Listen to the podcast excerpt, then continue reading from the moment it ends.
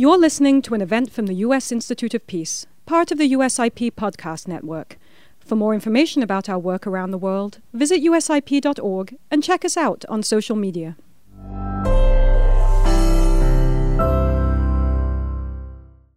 Good morning, everyone. On behalf of the partner organizations that have taken part in the convening of this meeting, I would like to extend a very warm welcome to this public event presenting the final report of the Commission for the Clarification of Truth and celebrating its legacy to heal the profunda wounds in the Colombian society. We would like to express thanks for you being here, those who are here in person at the Institute of Peace headquarters, as well as those listening in online.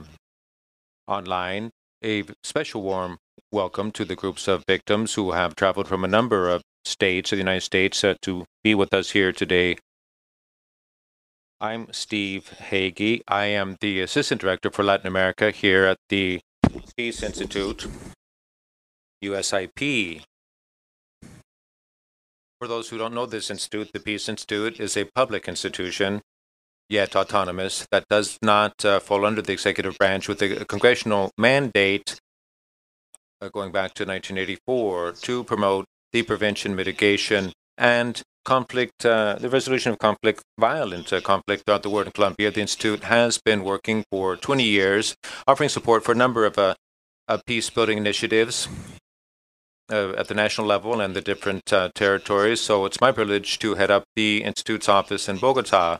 Now, from our main headquarters here in Washington, it's a true pleasure and honor for us to have with us three commissioners from the Truth Commission, Dr. Saul Franco, Commissioner Alejandra Miller, and Francisco De Roux, Father Francisco De Roux, who presides over the Commission. We hope that your presence here and your thoughts can shed light on this process and inspire all of us who humbly seek to be peace advisors in Colombia and elsewhere. It's been a privilege for us to be partners among many other international partners in the support that we offer and in following through with the Commission's mandate. The Commission was created within under the Peace Accord signed in 2016 between the State of Colombia and the FARC movement to define causes and responsibilities for the armed conflict and to make recommendations for non-repetition and non-continuity of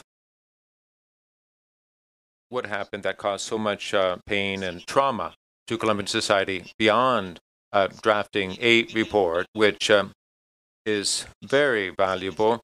The Commission has also undertaken an even more challenging task of facilitating processes and opportunities for reconciliation and healing, including a number of very moving encounters between victims and responsible parties, such as leaders of the FARC and of law enforcement. And so we thank our partners who have taken part in convening this. We've got the Washington Office for Latin America, WOLA, the Working Group on Latin America Law, the Colombian Committee on Human Rights, the Kroc Institute of the Notre Dame University, and Humanity United. Before starting with the presentations by the commissioners and then to open up the floor for any questions from the audience, I would ask Gimena Sánchez, the director for the Andean region under WOLA, to offer some introductory thoughts on behalf of their respective organizations.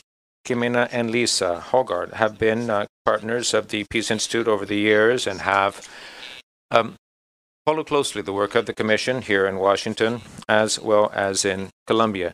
Gimena Sánchez, please come forward.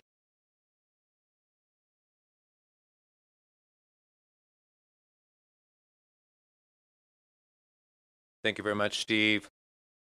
I thank the Peace Institute for organizing this very important event today. It's an honor for me to be here with Father De Roux, commissioners of the Truth Commissioner, Cristina Espinel, and victims, and the Ambassador of Colombia.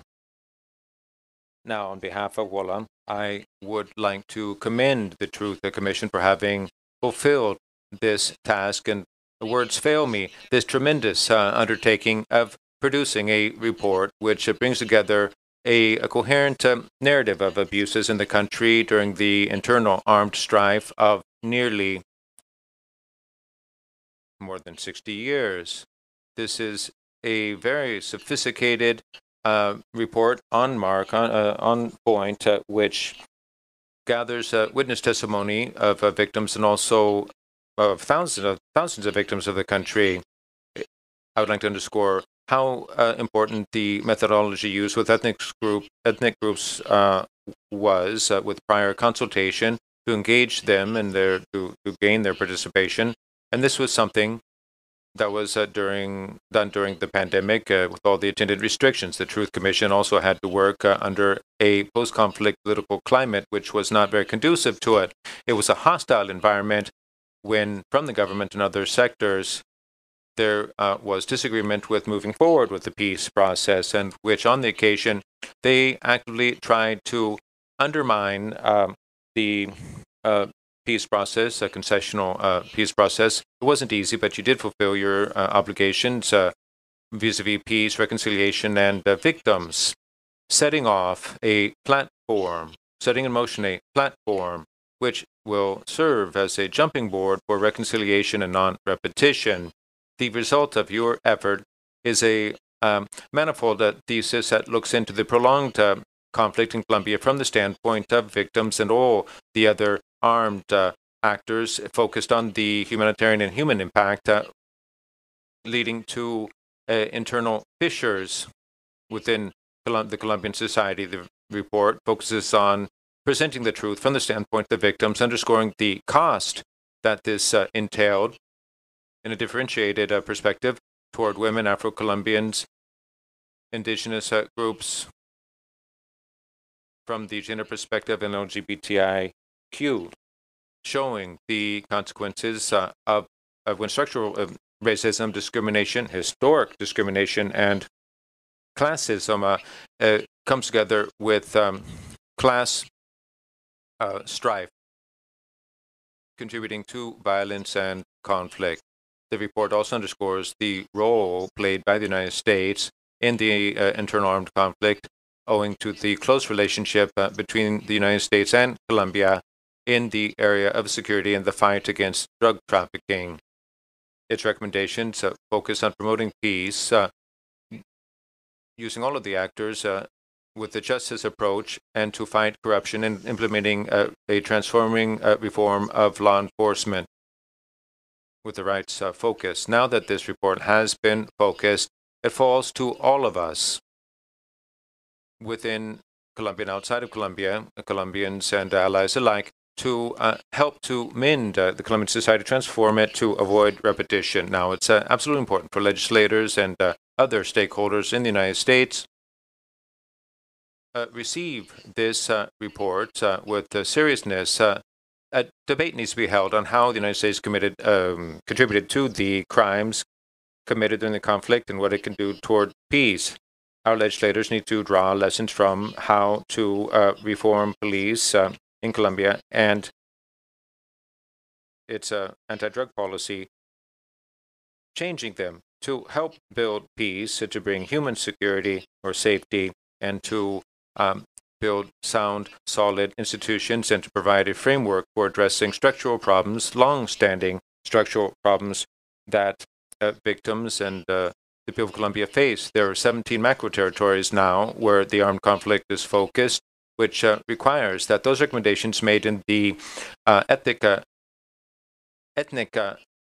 part of this report is addressed, be undertaken.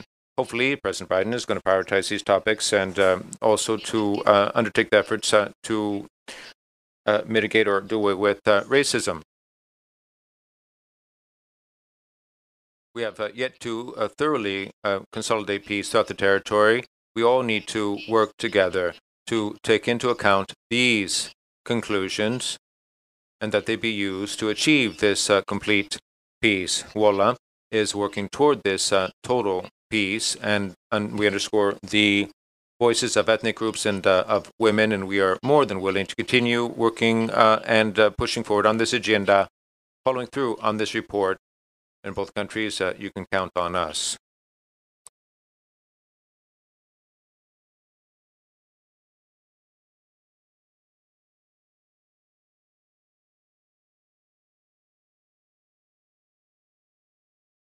It's an honor for me to be here with the members of the Truth Commission and the members of the community of victims in exile who are here in this room. The Truth Commission offers an opportunity which is granted once in a generation for us to reflect on how a society found itself enmeshed in violence and suffering, plunged into violence and suffering. And it's an unusual opportunity as well for us to try to correct the errors of the past and to build the path forward, a better future. The Truth Commission of Colombia is precisely that, a unique opportunity for us to halt the cycle of violence, which has cost 450,000 lives. This report should not be viewed as a bunch of tomes that get shelved for only those studying the conflict would read, but a living document that will guide our path toward change. When you look at the heart-wrenching testimonies in the analysis by the report, you'll see that all of the armed sectors, from the guerrillas to paramilitary groups and the armed forces themselves of Colombia, all committed terrible acts of violence and cruelty. But you also see many other actors. Some members of the national government, operators of justice, and local and regional governments as well, Colombian businesses and multinationals, as well as international donors, played a direct role, or at least by omission, contributed one way or the other to this violence. The Colombian society must reflect on this and change. And also, the United States must reflect and change, given that it offered so much support to the government of Colombia and the armed forces of Colombia during the period in which the human rights violations by many different armed groups, including the armed forces of Colombia, were ramped up and reached their peak. We also must reflect on the very positive role that the United States played and hopefully will continue to play in building peace in Colombia in recent years. With the publication of the Truth Commission's report, at this historic juncture, in which a new government is coming into office in Colombia. This is a true opportunity for progress. It's not just a time to listen, but to act on the recommendations issued by the Truth Commission to broaden the implementation of the peace accords of 2016, including the ethnic chapter on reforms, of your reform. The time has come to go back to negotiating with ELN for peace to reach the territories and to achieve more complete peace. It's a time for us to undertake more energetic actions to dismantle the paramilitary networks and of organized crime that continue causing deaths in communities and undermining the rule of law. It's a time for us to reflect and to transform the drug policy of the U.S. that affected negatively Colombia, and to undertake the structural reforms within the armed forces and the police of Colombia to make law enforcement security more humane and to protect human rights defenders and social leaders whose lives continue in jeopardy. And it's time for us to truly hear the victims of violence and to recognize their dignity, the trauma that they suffered, the resilience that they have displayed, and the visions that they have for a peaceful Colombia. Thank you.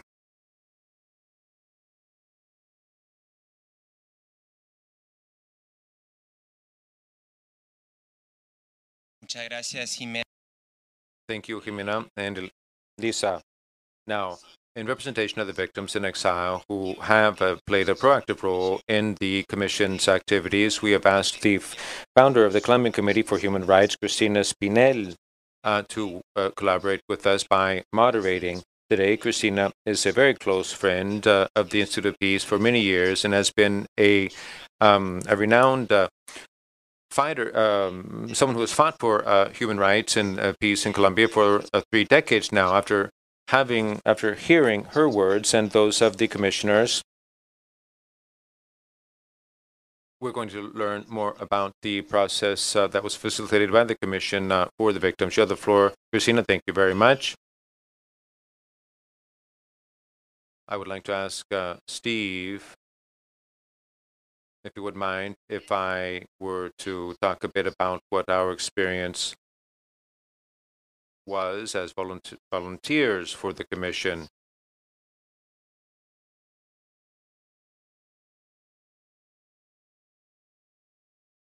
Your perspective and that of the U.S. as we started doing this work. So the experience with the Truth Commission has been very enriching, and I would like to share this experience with you. On one of the trips that Alejandro Valencia did, who at the time was a commissioner, said that they were seeking an organization that could support them for the Commission to come and tell us what their objectives were, what their mission was. Immediately, I responded, Alejandro, Colombia Human Rights Committee, I said, is an organization that has been working with the victims of the conflict, receiving them. And so it has been a pleasure for us to take part in this very worthwhile effort. In June of 2018, we received the first visit of the Commission, led by Carlos Bernstein, who is charged with working with victims in exile. For that visit, we held a number of meetings with NGOs, and in the afternoon, we held a meeting with the victims. And that meeting was very moving because here in Washington, that was the first time so many victims gathered and sat down to tell us what their experience had been. And this is something that you will always carry with you in your heart and mind. So Father Pacho, as we call him, was with us from 14th of November, working with Adam Isaacson. They helped organize this visit. That visit was quite extensive. We had meetings with NGOs, with the U.S. State Department, with congressmen, with USAID, universities such as Georgetown and George Washington. We had to go to Washington. It's Georgetown University, rather. It's a Jesuit university, and they wanted to receive this visit. At the meeting with victims, there were victims that came from New Jersey, New York, and from the metropolitan area of D.C. After all of these different activities, between 21 and 23 of February of 2020, Commissioner Carlos Bernstein started training those people that we wanted to, whose witness testimony we wanted to take. That training was done in Philadelphia. People came from different parts of the United States to that training session, such as, again, New York, New Jersey, Philadelphia. People from North Carolina, North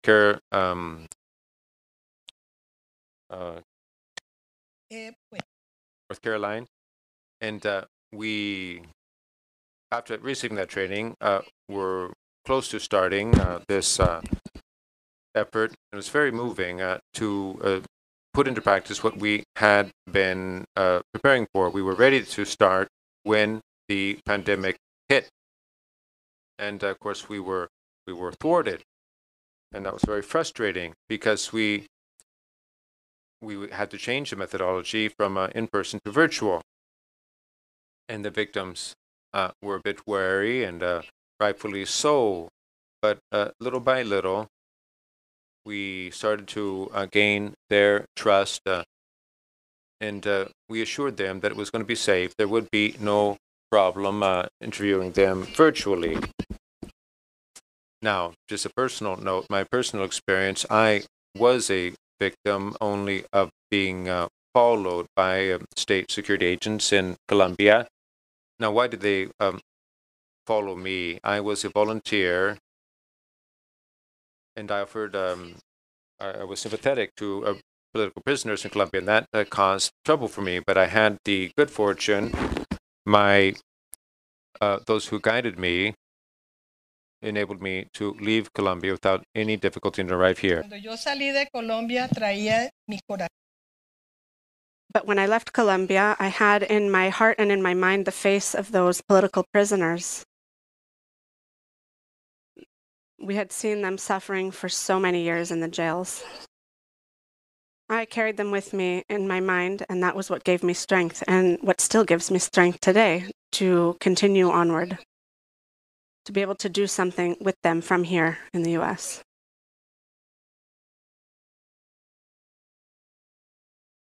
Okay. Upon hearing the testimonies of the victims, my heart shattered. I couldn't have on my mind so many people suffering at the hands of all of the legal and illegal armed groups in Colombia. And with these testimonies that were given, we have managed to create a truth in the country. But we also learned that there are two Colombias, and there are two stories. What was the role of the Truth Commission? The Truth Commission's job was to unite these two stories so that we could make one Colombia again. And that has been very brave. We thank the Truth Commission for that and for their work in exile. The Truth Commission has ended its period, but it has not ended its work. There's still much work to do. We must spread the information contained in this report. We are going to spread it to every corner of the earth. There won't be any corner left in this earth that does not know about what happened. Why? Because there is a future if there is truth. Thank you very much.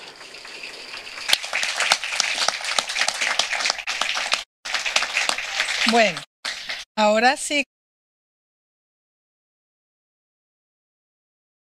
I ask for your forgiveness now. We are going to go into the presentation of the commissioners.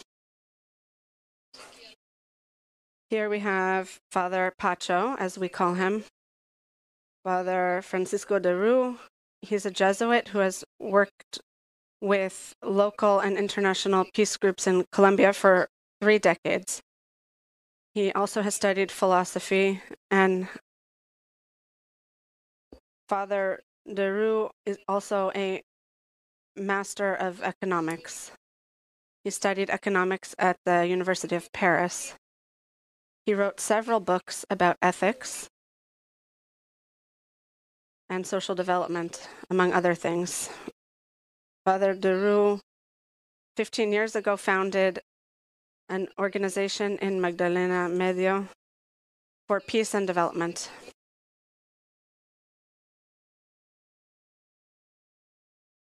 This was an area that was highly affected by the guerrilla and paramilitary activity. Padre De Roux, it is your turn. Thank you.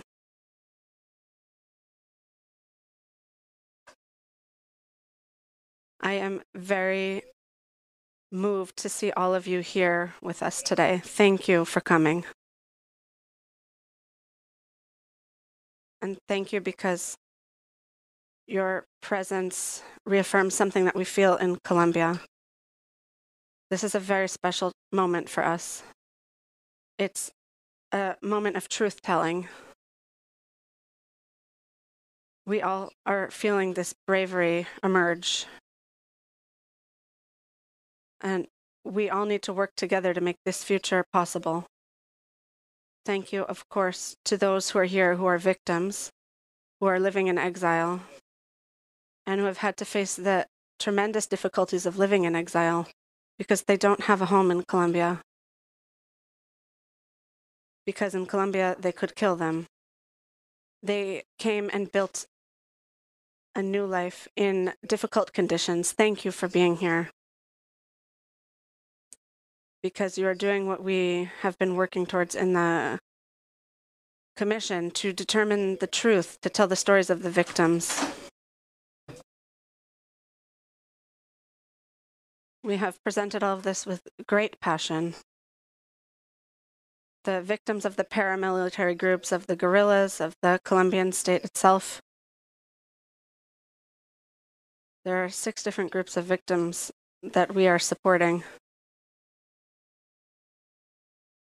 One of your friends, Steve, another fellow father, has been working directly with these groups. When the victims arrived there, the first thing that they did in front of everybody, and these were victims that had never even spoken to each other before, victims from a completely destroyed village, destroyed by the paramilitaries, and then speaking with the victims of a town destroyed by the guerrillas. And everybody was working towards the same thing.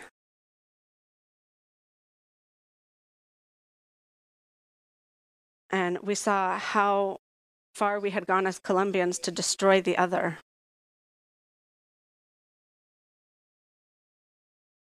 We saw how far we were able to go to use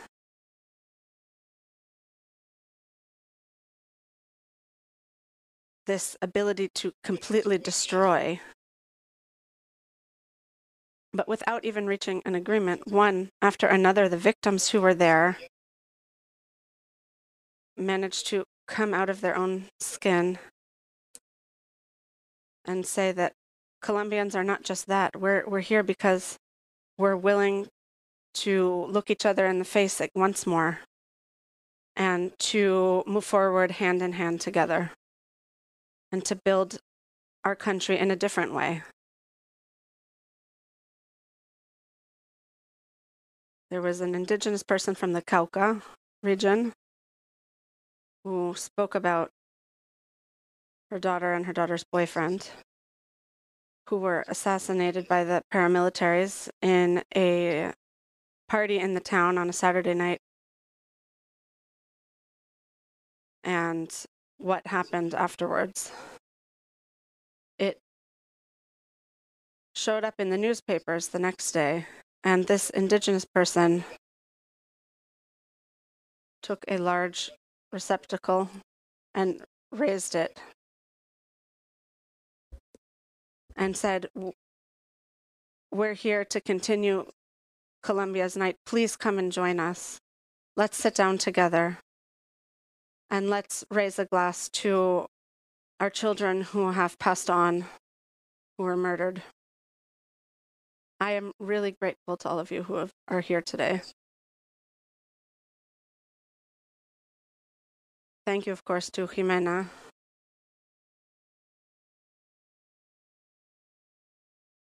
Thank you for being here with us. And thank you, Lisa, for presenting the report. You left us without words. You did such a great job. And of course, Cristina, the fight, your work, the work that you guys are doing is so special. I would just like to say to you, I look forward to hearing our companions here today, and I'm happy to be here with Alejandra, who has been with the Commission since the very beginning. And she's provided the female perspective to this entire situation. She's made sure that that has been well established here. She is a very important feminist in Colombia, and we are happy to have her presence as part of this mission. There is a lot to say about the women in Colombia, and this is very important. One other important thing was to insist upon listening directly to people. There are many secondhand reports out there, and those are great, but it is especially important to hear firsthand testimony here today.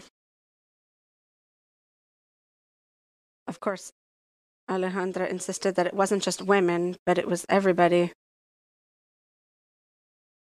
The entire gamut.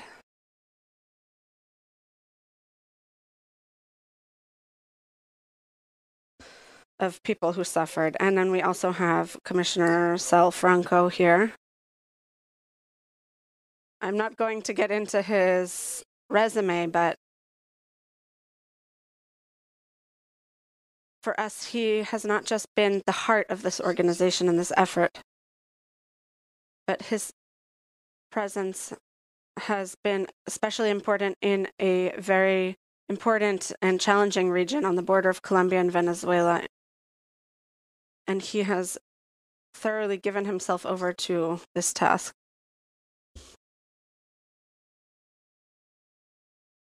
And he has connections to the academic world, which has been helpful. We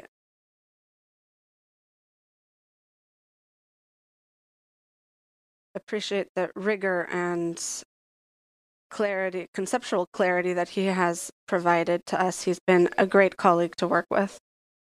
And then we have Maria Prada. Please stand up.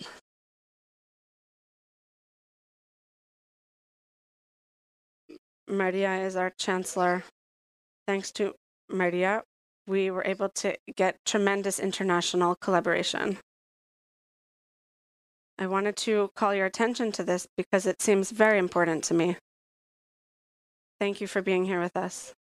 You don't know how happy we are to know that you will be our ambassador of Colombia here in Washington.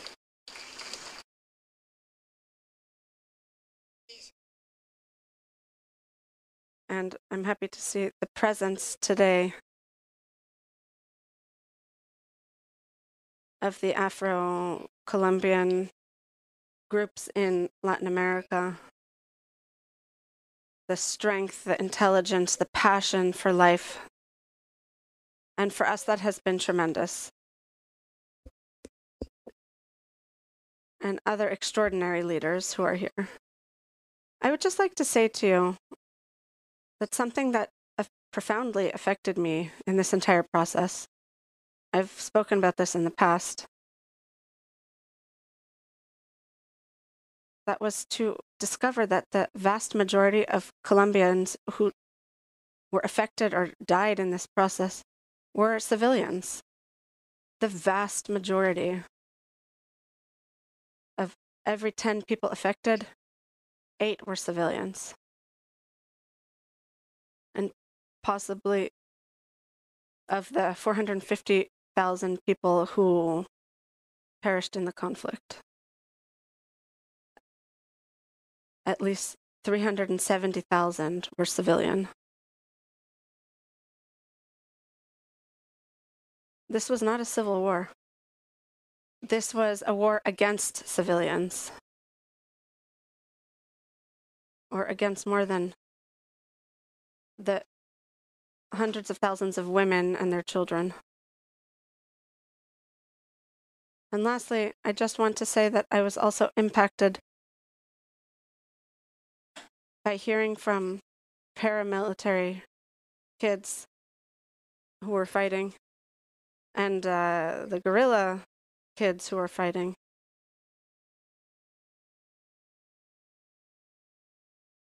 I don't know how many there were, but somewhere between 80,000 and 90,000 young Colombians who were all Colombian citizens, Christian or Catholic, all from the same country, who killed each other in this useless war. When they came into conflict and they went out to kill.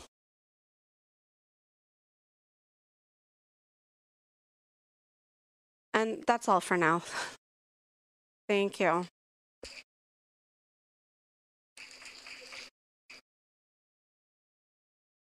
Sometimes the role of moderator is a little bit cruel, but we would like everybody to listen, and then we'll have time for questions. It's very interesting. Okay, Alejandra. Alejandra Miller is leading the feminist movement in Colombia. She's a journalist, and she's studying politics. She's from Escalera, but she's been living in Cauca for quite some time now. She works for the local government. At the Truth Commission, she has been working on the issue of gender and the territorial issues in the Cauca region. Alejandra, we're listening to you with great anticipation. Thank you so much. Thank you, Pacho, for being here. Thank you, all of you, for being here at this meeting. It is an extremely emotional moment for us to be here with you. And this is in person, not virtually. This is very special to be here to tell you about some of our achievements. Very quickly, I would like to tell you that there's more than 900 pages, and just part of that is the Truth Commission, and that is a very extensive report telling about all of the years of war. There we have the voices and testimonies of the people, of the victims that the Commission heard, more than 30,000 people. These individuals and groups of people who told their stories for the report. In the first chapter, we have the recommendations and achievements presented on June 28th, and I'll refer back to that later on. We have other chapters that I would just like to quickly mention to emotionally prepare you for that reading, to see if we can bring you together to get into that reading, to delve right into it. There is a narrative that seeks explanations. It's a narrative to reveal the truth. It has many elements to it, likely interpretive, but that's there where we find and analyze many explanations for the armed conflict. This chapter is very important. It will be published next week on our website, and it's really worthwhile because it tells the entire story of the armed conflict and the reasons why it happened, because it is really important to know the history behind it. Now, there's an extensive chapter on human rights violations that delves deeply, taking much witness testimony in reference to 17 different types of human rights violations, forced disappearances, murder, forced recruitment, sexual violence, 17 descriptions, thorough descriptions of what actually happened to people and the grave human rights violations. We have a chapter on LGBTI plus women and men that captures the experience of women, but especially not just the pain they suffered, but we delve into explanations about what actually happened, why women went through this, and why these women in particular. And so we offered some explanations, but this is a chapter that shows, as Pacho was saying, the strength, the unstoppable power and strength of the women. Now, having headed up this chapter and working with women for so long, I am thoroughly convinced that Colombia would be much worse off had it not been for what the women did in the war. They held up the country. They kept it going with all that they did, with their resistance, their protection of life and the land, territories, and LGBTI plus persons as well. There's the ethnic chapter that stresses the overlap of the structural violence and the armed conflict and the resistance or pushback of the Afro-Colombian peoples and indigenous peoples. And there's also a section on what happened to the gypsy community there, not much known. There's a chapter on boys and girls, adolescents, that shows what they went through being recruited forcibly and what their very painful experience was during the war and trying to rebuild their lives. Another chapter on exile. And you, being outside of Colombia, know all about that. And this shows a Colombia that's very important. The different regions, territories of Colombia, which make it up, and how, from the outset, historically speaking, colonization and exclusion are what actually drew the lines between these territories or provinces and the great disparities that exist in levels of development as well as participation in building the nation and the life of the country and their differentiated involvement in the war itself. So this is a 13 collections of regions where the Truth Commission worked, and this offers a social, political, historic account of the conflict in these regions. So I think people are going to be very pleased to see the history of their territories in the history of the territories is in this report. And also there's a part that addresses exactly what happened to the rural workers, the peasants. There's another chapter on the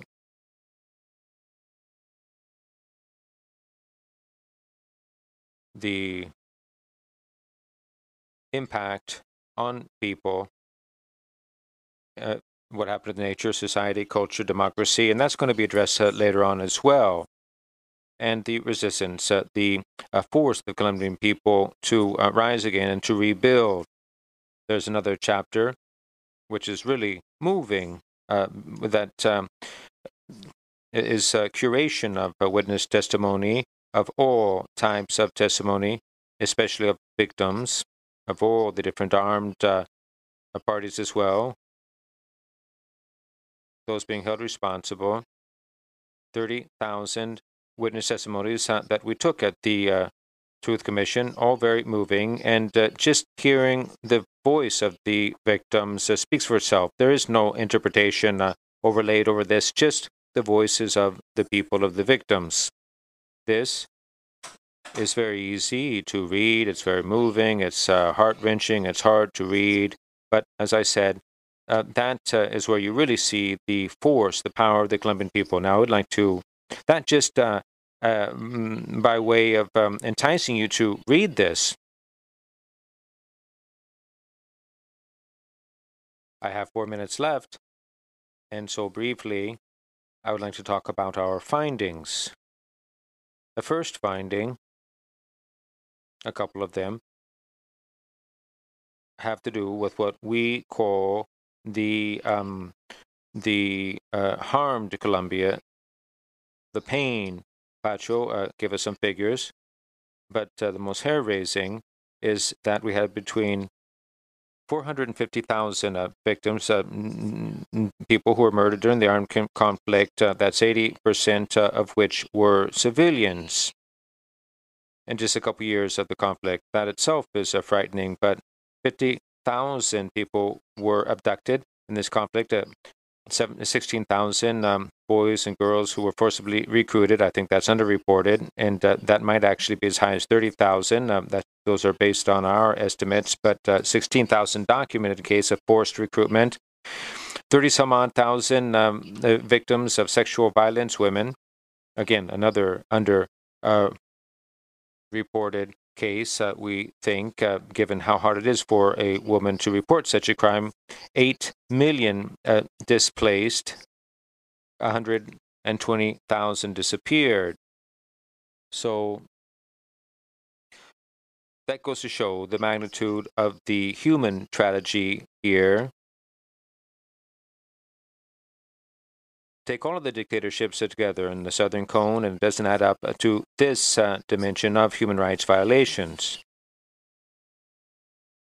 Another finding on democracy, because one asks, how could we have kept a democracy going in the midst of the massive human rights violations and the violence in Colombia? So democracy is one of the topics we wanted to stress in this analysis, not by way of explaining it, but rather just to show how a democratic system could coincide with an armed conflict of such dimension. And you will find here many aspects related to what we call the openings and the closings of democracy. The most important finding is to showcase how the few opportunities for democratic opening up in the country that we've had in our history resulted from the peace process itself, and how war systematically shut down that democracy. And so it's a series of opening and closing and restarting of democracy over that time period, and during that decade was when we had the when the conflict reached a head, in which 75% of the victims of the armed conflict happened during the peak of the conflict. In our findings, we have some other aspects. Just 2 more minutes, if you would allow me. This is something we wanted to show. It's very important for the Commission to show what the paramilitary groups did, what the guerrilla did, the law enforcement, their background, their origin, their causes, what motivated them, the dynamic with which they worked. It was also very important to substantiate how this wasn't just a war of armed groups. That's one of the biggest findings of the Commission. This is a war. There was a structure of this war in which vast sectors of society also took part. After all of the armed groups, there were interests, economic interests at play, political interests, and ideological interests at play. But this war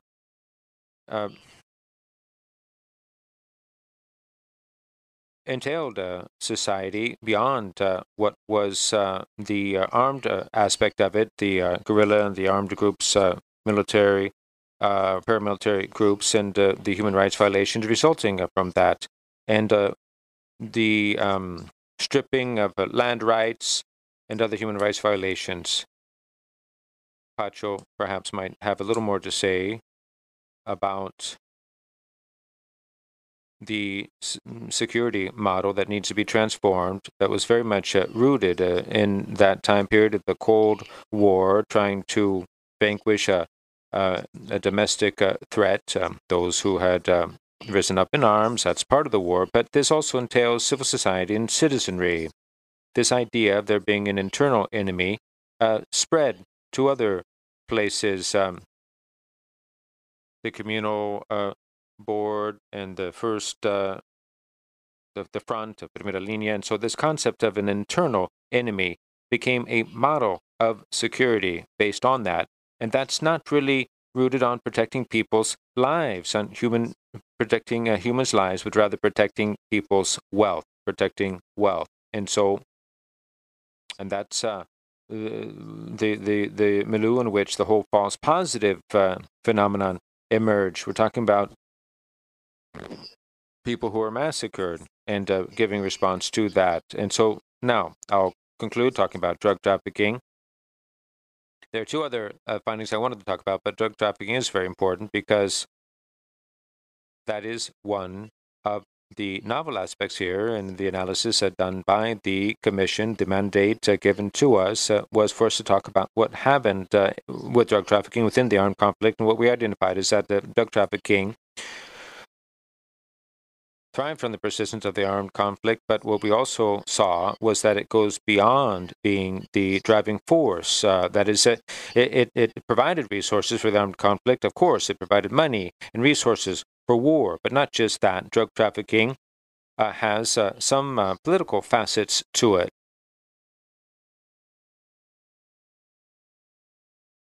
And it's still there.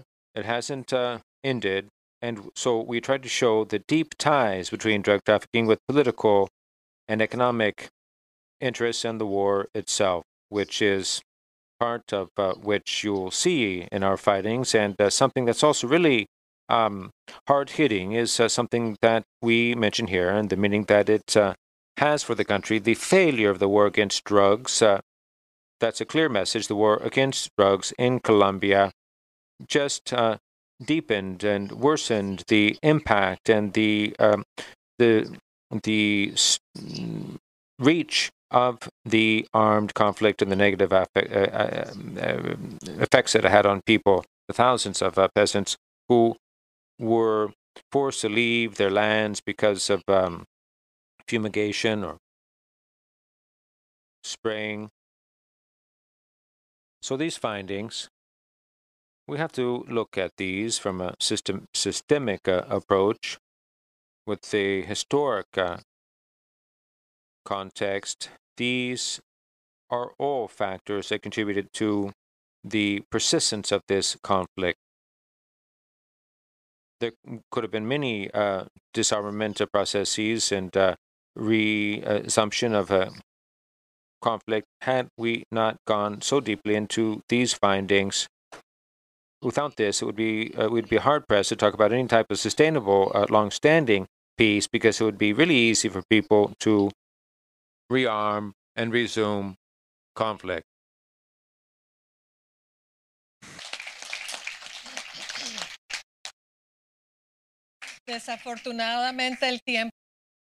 Unfortunately, time is never on our side, but your presentation encourages us to continue delving into these findings that you produced. Saul Franco is a doctor with a doctorate degree in public health. He has 40 years as university professor. He has devoted his life to researching epidemiology of violence in the armed conflict of Colombia and in Latin America and its impact on the lives and health of people and communities. He has worked advising international organizations in the areas of health, culture, human migration, and human rights. You have the floor, Saul, and thank you very much for coming. Thank you, Cristina. I would like to thank all of you for being here. Some having come from different areas, different regions, and I thank everyone who has made this encounter possible.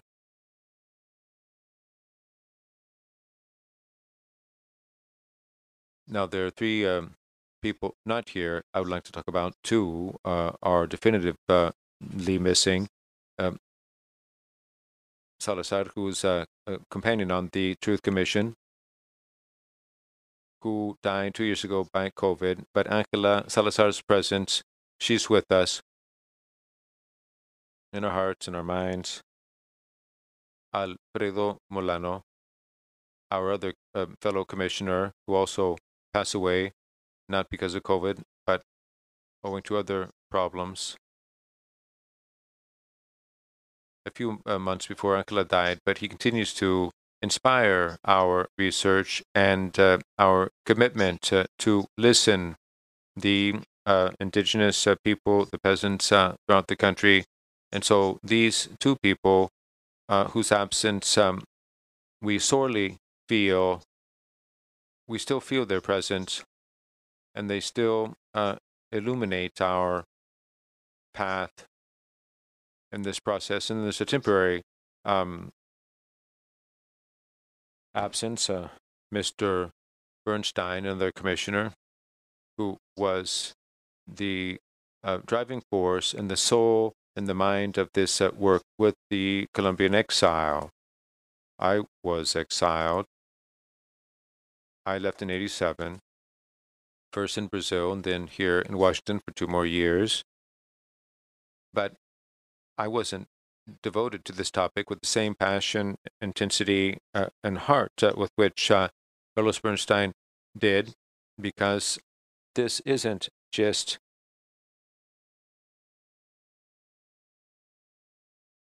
Truth Commission isn't novel, only novel, but it's also it opened a door for similar processes to hear the and understand the role of those who are in the exile and who desire to go back to their country in peace.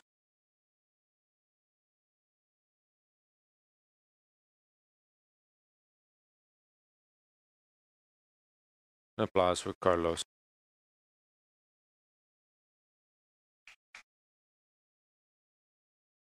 Now, in the 8 minutes and 50 seconds that I have left, I'm going to focus on a couple of topics. First, under the chapter that fell to me to coordinate within the Commission, I was focused on the impact of the conflict and people's ability to deal with the war and to continue forging ahead and contribute to rebuilding the peace. This volume is called Suffering Through the War and Rebuilding Your Life. This war caused untold suffering, and Colombia continues to do so, not just because of the large number of deaths, and on that I would like to say we speak of 450,000 from 75 till now. Those, what about from 58 to 85? And the whole period in which there were no records. They're not in the database. We didn't include them because we had to be very rigorous, but they still died and in the mountains and were cremated by the paramilitary groups, such as what happened in the north of Santander and the crematories that were there in Villa del Rosario. Where are these dead people? They aren't accounted for. That's why that figure, 450,000, is very modest in my view. It's a number we came up with because we could substantiate it, but there's no doubt that at least 700,000 Colombians, men and women, died in this, and by far many more than that even. And that has led to women being left widows, people being orphaned, enormous poverty resulted from this. Much pain was wrought by this war, changing people's lives. You've got the peasants who lost their land and were forced to leave. They lost their close ties, relationship with the nature, their animals, their crops. And what about the people who were abducted? That's very painful. Forced. At least 110,000 people were forcibly disappeared. That's the most profound pain or wound that cannot heal. Now, if you recover a dead relative, you can then bury that person in a given place, and that's where you can focus your mourning. And so this caused a harm to physical and mental health, and this is something that we focus on, the mental health harm caused, not just psychiatric diagnoses, so many cases of depression, of any other type of mental pathology. No. I'm talking about the loss of joy, of tranquility, of emotional balance, the possibility to enjoy one's life. That is what was altered. Absence of sexual violence, for example. It's not just physical damage caused by that, which does happen, but that, and it's awful to say that, but that's the least part of the harm. It's the denial of that peace that's been taken away from the person who fell victim to that.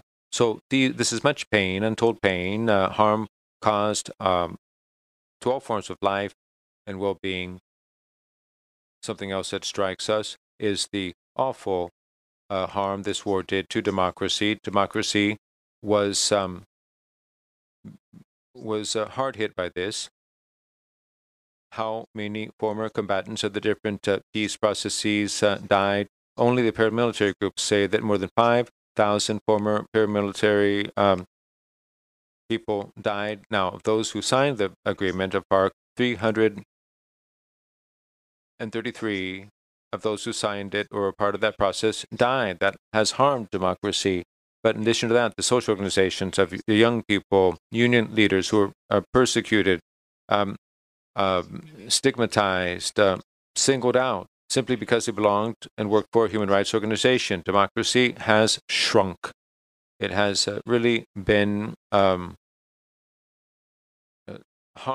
Not just the parties of the left suffered. The Liberal Party, the Conservative Party also lost. How many congressmen, mayors, former mayors, parliamentarians, and so forth? This war had huge costs for democracy, and the armed organizations in many regions decided who could vote. They would burn the polling places, and so the harm that this war caused to democracy is huge. I would also say that nature was very damaged, not just the scene of the war, but nature was another victim of the war in many ways. The bombing that tore the ground apart, the anti-personnel mines, and most of the victims of these anti-personnel mines were law enforcement agents who also lost many lives, and that's also had a ripple effect in many sectors. And this commission researched that and recognizes this, and we've published this. We don't have a bias this or that way. We have to, with dignity and bravery, point out all the different responsibility, the parties who were responsible for this. What about rivers and waterways? Fishermen who have said that they don't fish anymore because the only thing they caught were hands and limbs, and because the rivers became repositories for cadavers, so nature suffered. What about the fumigation? How many years has that been happening? And illegal mining? How much mercury has been dumped into the rivers? And so nature was damaged, deforestation, and so forth. So this is a very serious type of damage. And also the culture was damaged. Culture isn't just art and music, but also that suffered. Culture, referring to how we live, how we relate to nature, our beliefs and the values that we have, and people's beliefs, people's values, people's rituals were all deeply affected by the war. There were paramilitary groups who say that they can't even mourn and cry for the people that they killed. Mourning was prohibited. That customarily is something that takes place over a couple of days, but it was prohibited. Culture. How many indigenous people were murdered, and that is an interruption of their culture. It's an interruption of their culture. So the harm to people's values and culture, drug trafficking, which inserted itself in this conflict, changed people's values. So that was a large-scale change.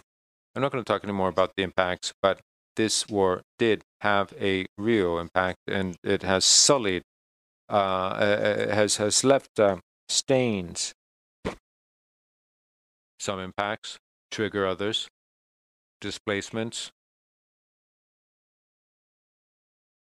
uproot people, force people to move to other cities. A lot of them turn to prostitution, to begging, and working in jobs that don't offer decent conditions and pay. Some people turn to drugs. Now, in this chapter on impact, the resistance was something that really struck us, not just the pain, There was a lot of bravery in this war, bravery shown by people, organizations, and families, much bravery to be able to live under these conditions and at the same time just forge ahead in their lives. Women who had their 8 children in tow who went into exile or were displaced and had to go elsewhere. Grandparents in Putumayo, there's an example of a grandfather whose daughter and son-in-law were killed, had to raise his 8 grandchildren. Women's organizations, neighborhood organizations, organizations of victims. This organization in the exile. All of this is a testament to Colombians' ability to move forward despite the difficulties. That's why we have a chapter on rebuilding your life, your personal life. Victims of sexual violence try to recover their dignity and move forward, but also making rebuilding your family life, your neighborhood life, community life, social organizations, and political organizations. And so there's much force and bravery there, and creativity as well, and solidarity. This is just part of the heritage of Colombia that hopefully is going to help us move forward. If I have 2 minutes left, I would just refer to some of the recommendations that we have. I would go so far as to say, honestly, I think that the recommendations, I would put them into one conclusion. War is not the way. War is not the way. If in Colombia we were to accept that, and it's a two-sided coin, war isn't the way. The other side is that the way is peace. Peace is the way. And if we were to wager on peace and what that implies, negotiation, yes, you do have to negotiate. And hopefully we'll do that with ELN and the other groups that are armed, that they also negotiate. But peace is far more than that. It's democracy. We need to reclaim democracy. We have our Constitution from 1991. We don't need any others. We need to breathe new life into that, and we need to apply the Havana Accords. And now those recommendations issued by the Commission, I would say with these 3 legs of the stool, we can move toward the future. But we have to demand this, that it be applied or upheld, the agreements as well, and the Commission's recommendations. This is democracy, and democracy is the guarantee of rights, respect for life, and we need to take firearms, weapons out of politics. That was the wrong way. We lost our way that way, and that's very clear in the Commission's report. We need to rethink security. An army should be an army for peace, to defend human dignity of all Colombians, men and women, especially the most vulnerable, to ensure. We're not talking about people thinking that security just means to have their own personal bodyguards, 30, 40 bodyguards, but or to kill those who are against us, but a police that isn't an armed police that goes out and kills people, but that it be a police for the citizenry, for peaceful cohabitation. This is a substantive change in these things and many other things, but we have to change the paradigm of how we think about drug trafficking. We can't think of a war against drugs. It's a war on top of another war, and that only begets more war. So this is an economic problem that's international, transnational, in which there are many big shots who are making a lot of money in the world, and the peasants are the ones who earn the least. As you know, between the coca leaf and the finished product of cocaine, it's a 100-fold difference. So we have to invert that rationale, that logic, and think of it in a different way. And the cultural penetration, political penetration of drug trafficking is where we have to think. You can't just kill kingpins. You kill one, 10 new ones emerge. You have to hit the snake in the head. And there's so many other things that I could speak at length on. But let me just conclude by saying, in Colombia, it's a country of regions. You all know that. And the regions are all very different. The conflict played out in different ways in different regions. Peace has to be regional.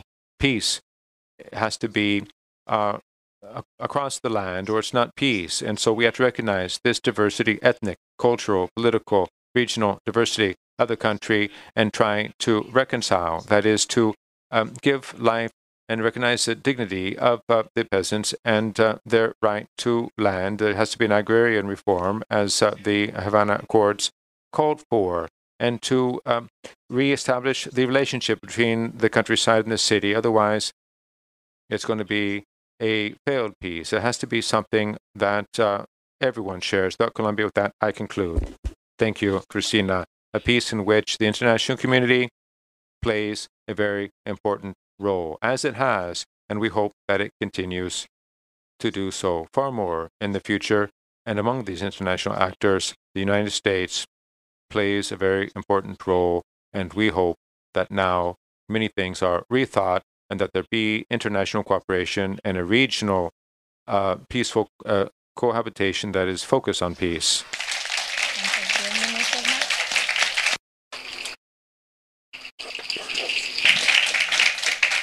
Okay. Thank you, Saul. Thank you for your presentation. Like you said at the end,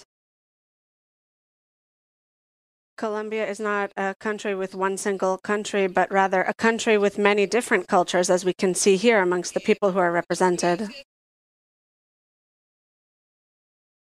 Another motivation to continue reading the report. We now have 10 minutes, 15 minutes for questions. So I'm going to ask the first one, and then I'm going to use my authority here. And then there will be a couple other questions and answers. I know you've already been handling the matter of socialization of the final report over the last few days, few months. How has the report been received? What surprises did you encounter? I have two questions here. Hernando, and I don't know what your name is.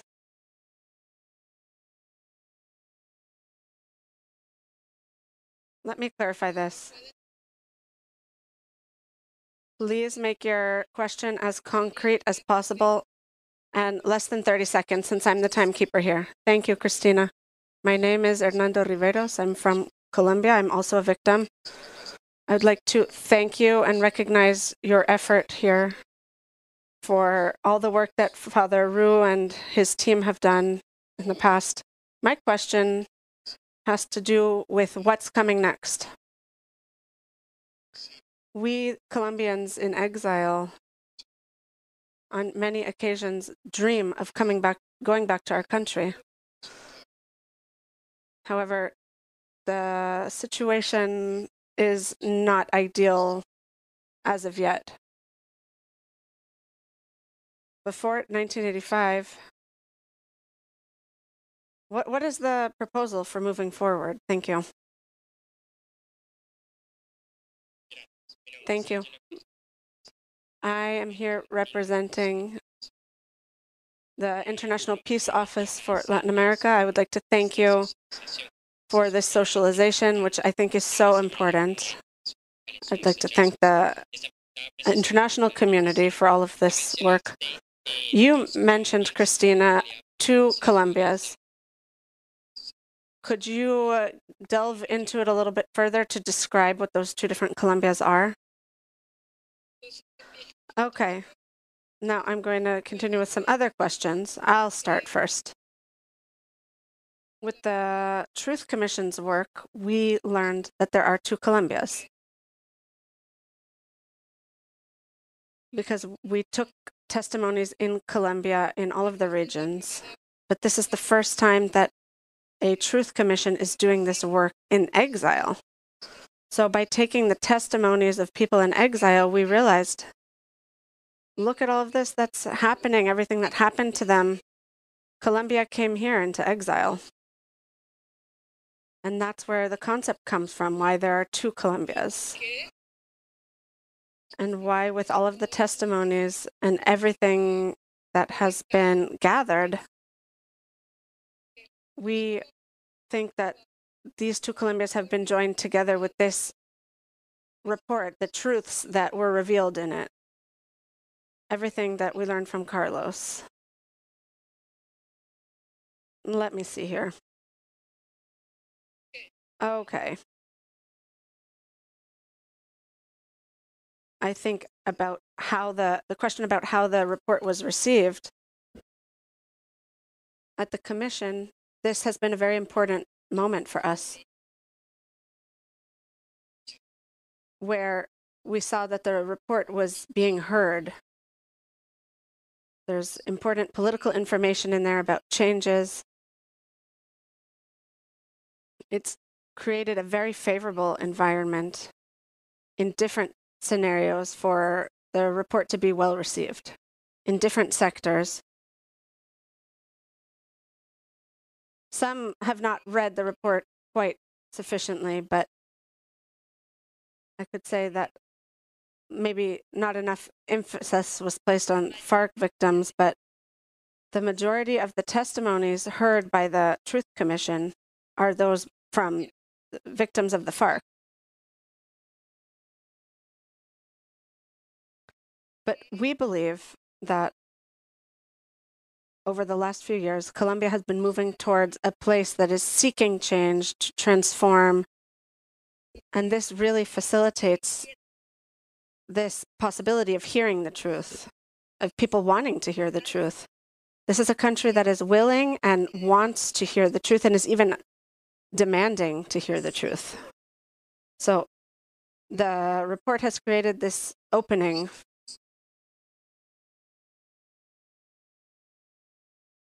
So delivering the report to the president-elect, he received it and promised that all of these recommendations will be implemented on a permanent basis in different scenarios. I think it's also important to transfer the discussion to different areas, to also listen to the critiques, the objections, varying counter opinions. We have revealed the truth, but it's also something that's subject to discussion within amongst the citizenry and within society. We met with the high courts and also with the victims. This was like a trial by fire, meeting with the victims and hearing about their experiences and their lives and everything that they transferred to us in good faith is reflected in there. And we would like to say that it was really gratifying. It was a relief, and it was quite moving to include the testimonies of these victims in the report. We're on a good path here. The political climate is favorable, and I'm going to give the podium to Saul in a second. But I just wanted to say that this is the right time to create a transformation in society. The suggestions are being well received. This is an empowered citizenry that is mobilizing and promoting these recommendations towards a better future. Pacho, go ahead. Okay, well, I guess it's my turn. About the question, what's next? Hernando, I think it was, who asked that. I would go so far as to say that anything technically could really happen, but let me tell you about what we would like to happen. I'm going to talk about what we want, which is where all of Colombian society reads the report and is moved by it. It doesn't remain static, so that people don't say, oh, this happened to somebody else. This is really a marginalized issue. If we do all of this together, it will have a better result. This is very important. This needs to be something that's coming from all of us, a mutual agreement. If we're not all together, absolutely everybody, then it won't be possible. If we're going to continue having a polarized society, then we won't find our way out of this. We need to see a change of attitude within society, to understand what happened, assimilate why it happened. Something that's more explanatory than anything else. We need to read the report, assimilate the information, process it, and have a collective consciousness to make sure something like this never happens again. We all have a lot of work to do. Number two, the next administrations need, not just the next one, but the next administrations, plural, over a long period of time, need to be committed specifically to implement the things that we said, the Constitution from 1991, the Havana Accords, and the Commission's recommendations. If the next administrations really put in the work here, then really we will have succeeded. This is so important. And then another condition people consider is the international community, and we want them to react to this and to help us stay on the right track. We all need to move out of our comfort zone to look at each other face to face and make a clear decision to walk together in the same direction. This is a mass social mobilization movement, and we need governments who implement these ideas and follow through, as well as the support of the international community. One of the Truth Commission evaluators said something that was really important.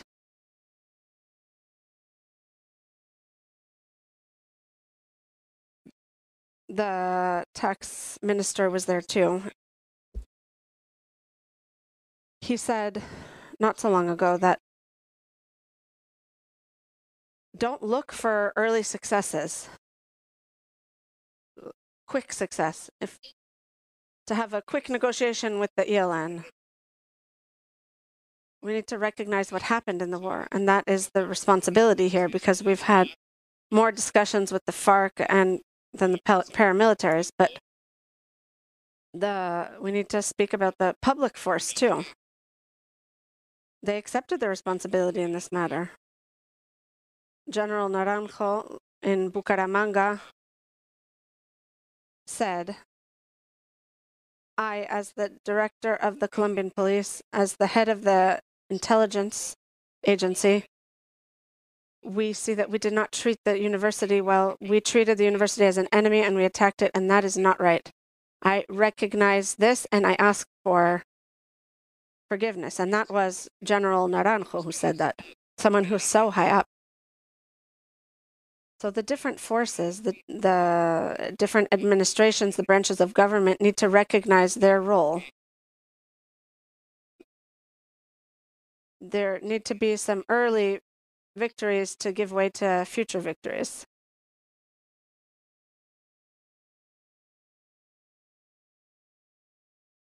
I just want to say one of the nice things about the Commission is that in the beginning, things were a little bit tough. I felt like there was a collective sense of chaos.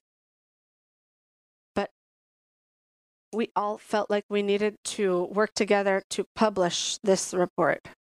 And we indeed achieved it. There's 7,000 pages, I think you said. It is quite an effort to produce such a work, to have produced this amongst the people who were selected for this task. Alejandro, Carlos Bernstein, Valencia, and some other people. But I would like to call your attention to one thing since we're here talking about it now. The international community at the Security Council at the UN amongst all of the members, they were saying the only thing. We saw the case of Ukraine, which went back to war, and that stupidity of war. We have this thing that we're building all together in exile and in Colombia. And in that, we are completely united, without a doubt. This is an example for the world. Colombians are showing reconciliation is possible, despite the most brutal pain of the past. We can't give up in this effort when the entire international community is watching us. The president of Spain was saying, I wish I had a truth commission like you have. The president of Mexico, Venezuela, has asked us for our assistance. They would like to do the same thing in Venezuela that we've done in Colombia. People are going to learn from this, so please, we need to understand that Colombia served as a paradigm for reconciliation. And the other thing I would like to ask you is to please put fear aside. Leave terror aside. We need to move on from that. It will take a lot of bravery, but now is the time, with the ideal political climate, to handle this. It's the time to tackle this matter. Unfortunately, we have one other bullet point here on the agenda, and we're already running 20 minutes late. So the people who came from far away will have more time to speak with the panelists in a few minutes. So thank you. I'm just going to call Steve up here.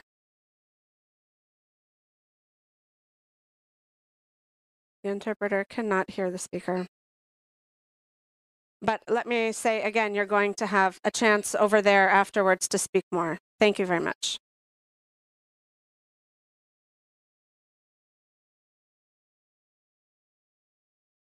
My name is Jairo Castro Vailanta. I'm a member of the Periphery Group.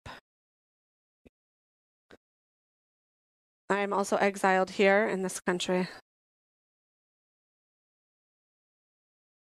I have respectfully listened quite attentively how you have been proceeding with the report, and it sounds like it was a report that has already been completed, especially with respect to violence in certain territories where the indigenous people and the Afro-Caribbeans live. In those regions, we have not discovered any positive effects of the peace process. Nothing has been minimized. Nothing has been reduced, especially in the city of Buenaventura. It's a city where there was guerrilla warfare and armed conflict, and the paramilitaries up to this day have not ceased the disappearances or mutilations and rapes and violations of human rights. So I'm sorry to say it like this, but it seems like you're finishing up with this process. But in our regions, the Afro-Caribbean regions, it seems like it's something that slowed down and wasn't completed.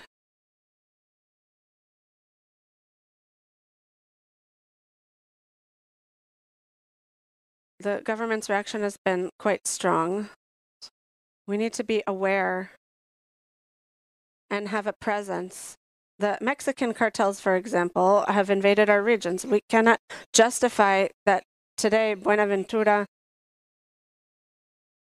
and part of the Cauca and Rio region have more than 5 or 6 groups outside of the law that are engaging in drug trafficking. All of these displacements. Since the ambassador is here for the new government, we didn't have the ear of the previous administration, but I would like you to please keep in mind that there is a very delicate matter at hand. The Afro community is primarily exiled in Chile and now also here in North America. Comes from the Pacific region of Colombia. In Chile, they're killing our citizens, our brothers and sisters.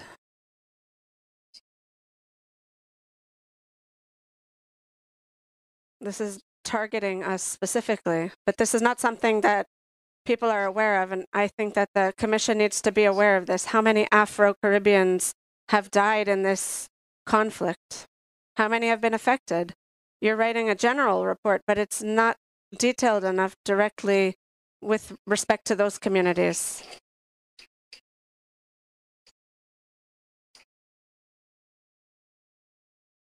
Mr. Jairo, thank you for that comment. And thank you for being so brave as to say that there is an entire chapter on ethnicity and things that have happened to the Afro-Caribbean community, as well as the indigenous population.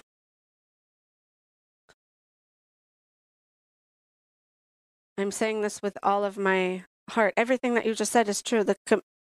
The Commission went to Buenaventura. It went to the esteros of Buenaventura, where so many people were declared as disappeared.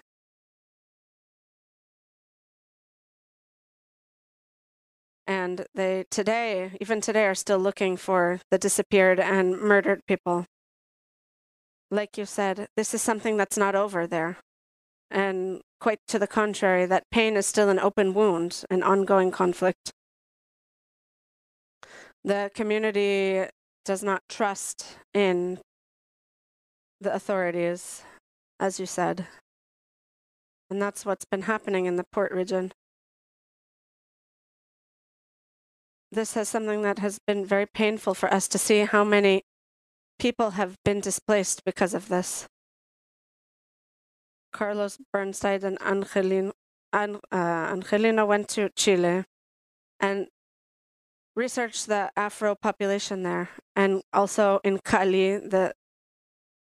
the second largest city in Latin America with an Afro population, more than 1 million people. We also have found there are other Afro populations that have suffered greatly in different regions as a result of everything that happened. So thank you truly from the bottom of my heart.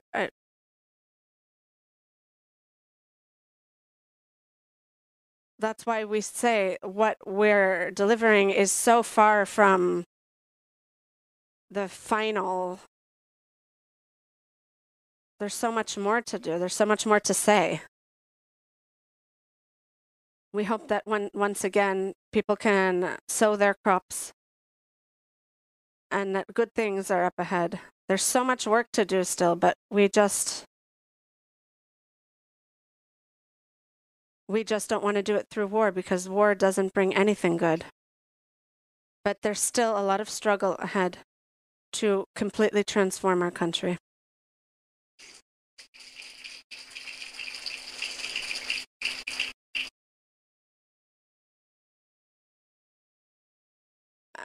As a way of closing, I would just like to thank everyone who helped make this event possible. First, Maria Prada from the Commission, who made a great effort. Thank you, Maria. To my colleague, Miriam Sykes from the Peace Institute, Lisa Gimena from the other organizations that have helped make this meeting possible. Thank you so much for being here. I would like to thank Cristina, of course, for her leadership over so many years. I would like to thank Alejandra for all of her conviction, her courage in the southeast region of Colombia and overall, and her complete dedication to the issue. Thank you so much, Alejandra. And Dr. Saul for his mental health and human perspective, his ability to understand the human perspective and how this affects us, these open wounds that are still infected in some cases, your ability to diagnose them. I went with Dr. Saul to the river Arauca region, and I saw how he approached those communities that are still suffering very intensely from the effects of the war. So thank you so much, Dr. Saul. And lastly,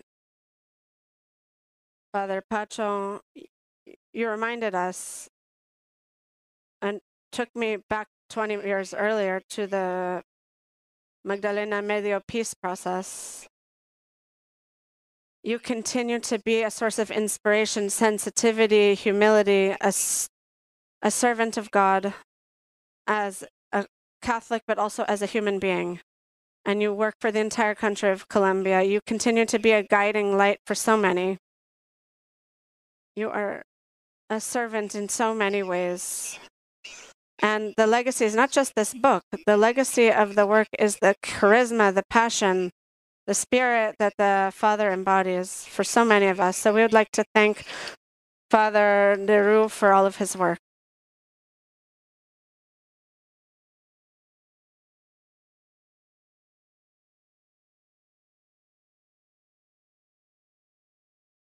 Thank you for your love of Colombia, for your dedication, for giving us hope, for working shoulder to shoulder with us. Thank you for representing the United States in this. Thank you for your work. As the Institute, it is a great honor for us to have these allies on our side. The current president is ending his administration, but we have allies in Colombia, in the victims, and participants in many communities. There's a follow-up community for 7 years, but there is a collective task for the entire world to guarantee that the spirit of the report does not die out.